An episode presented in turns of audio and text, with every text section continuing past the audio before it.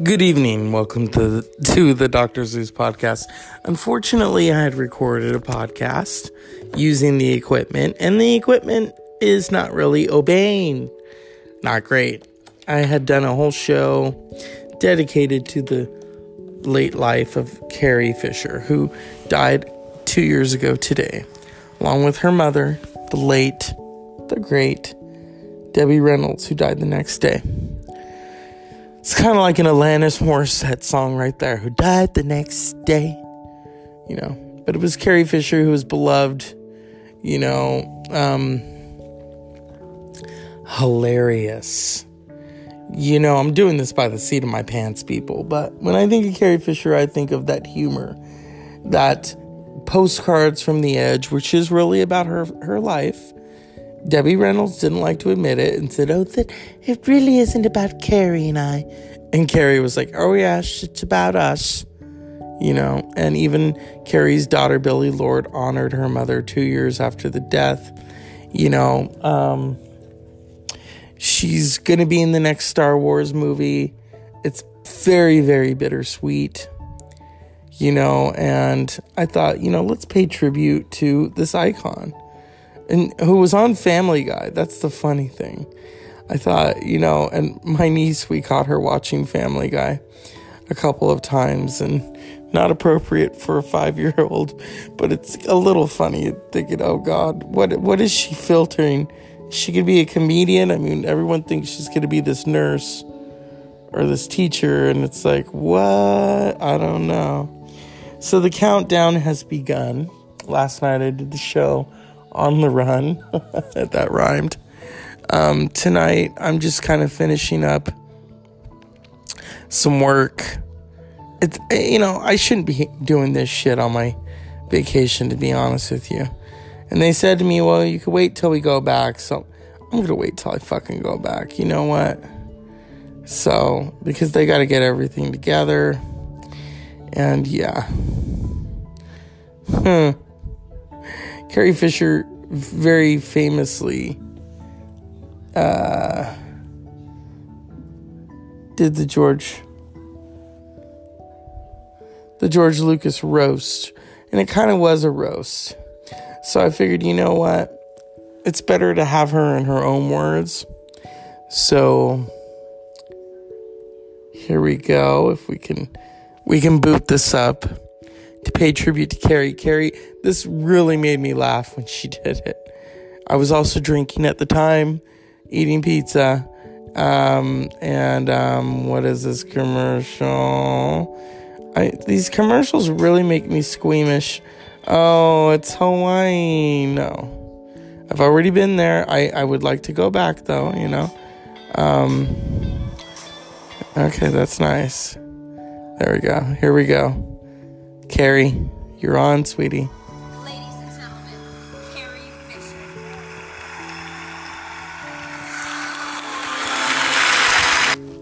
Oh, what happened? Shit. Oops, Carrie.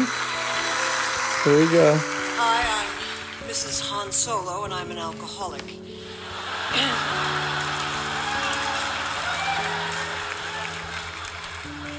I'm an alcoholic because my Oop. life.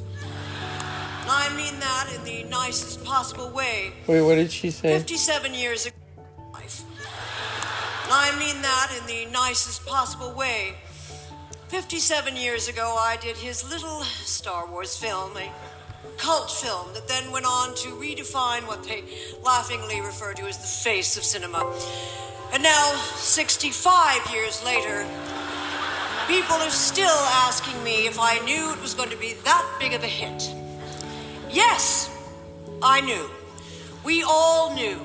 The only one who didn't know was George. We kept it from him because we wanted to see what his face looked like when it changed expression.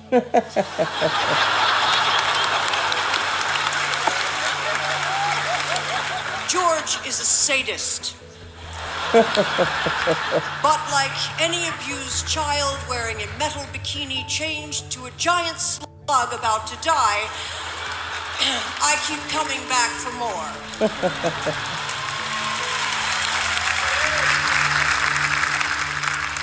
Only a man like George could bring us whole new worlds, populated by vivid, extraordinary characters, and providing Mark and Harrison and myself with enough fan mail and even a small, merry band of stalkers.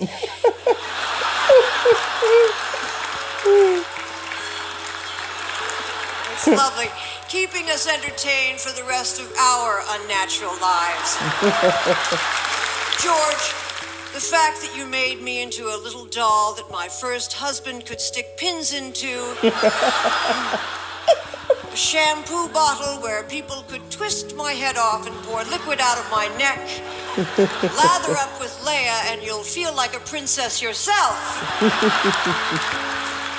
And yes, the little Pez dispenser so that my daughter Billie could pull my head back and pull a wafer out of my neck every time she doesn't want to do her homework. I suppose I don't mind. And though amongst your many possessions you have owned my likeness, lo, all these years, so that every time I look in the mirror, I have to send you a check for a couple of bucks.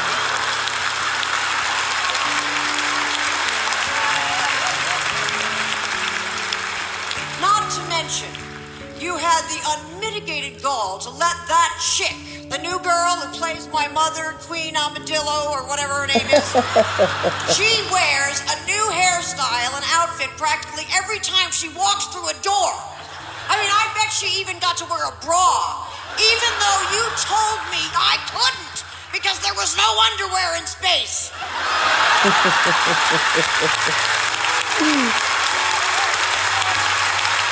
I'm only slightly bitter because you, my formerly silent friend, are an extraordinary talent, and let's face it, an artist. Hmm. The like of which is seen perhaps once in a generation who helps define that generation and who deserves every award I now spend the latter half of my Leia Leighton life helping to hurl your way. Hmm.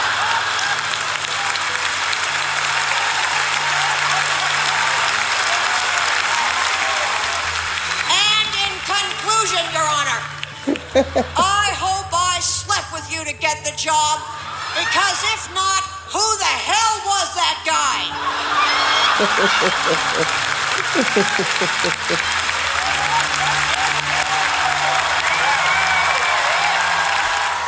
And that was the late Carrie Francis Fisher. Tomorrow we're going to do a show on Debbie. I, I had done the seance. Carrie had came down and Debbie was there. But unfortunately, this show just decided, oh, oh no, the microphone's not going to work tonight. So now I have to look into other I well, you know, I got to look at what what went wrong. Oh, that's what went wrong. Oh, how sweet. How sweet. Yeah, whatever. But I'm not blaming anyone because you know, Beck famously said, you know, I don't blame anyone but myself. So, Carrie Fisher, you were funny. You you taught us how to laugh. You know you were married to paul simon. I don't even want to know what that was like. You know?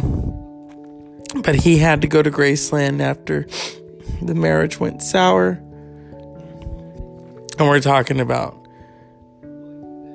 africa not where elvis lived and i love how people would say to me you know i don't know why it's called graceland because Elvis doesn't appear on the album. Oh my god. You just want to say, oh, how sweet. Oh, oh, there's the Golden Girls game. Yeah, I guess I don't get to play it. But do I give a fuck? No. And to echo Carrie Fisher, and in conclusion, Your Honor,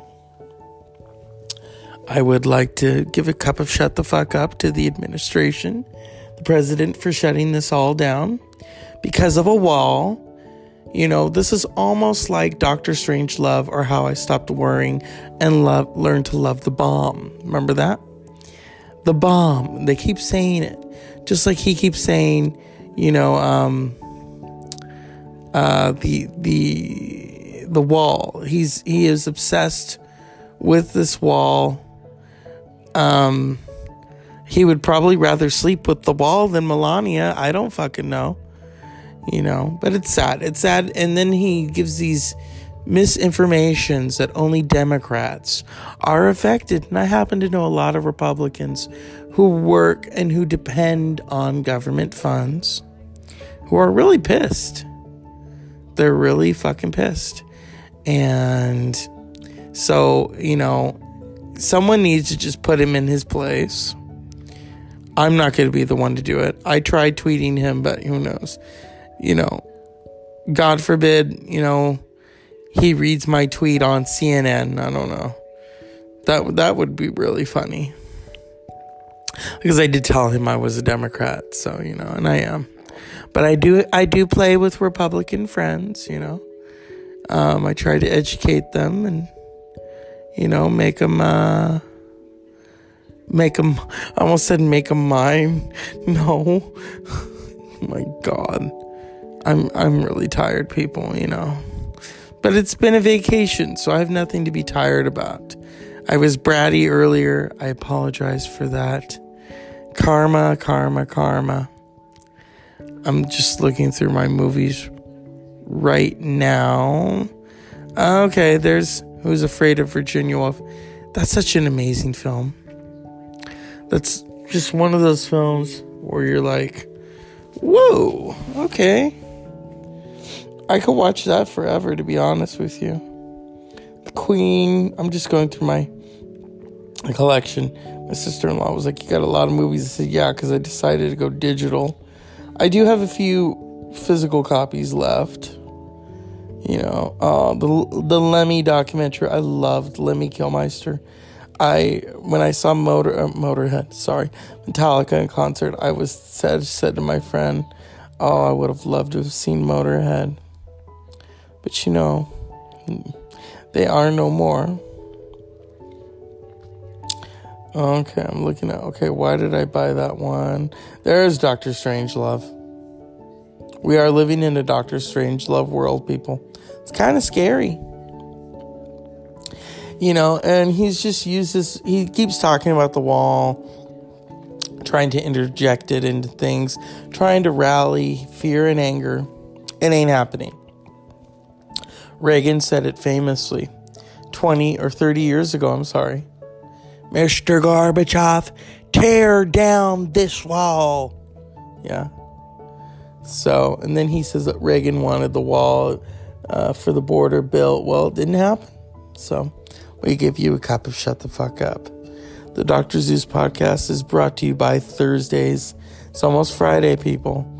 New Year's is almost here.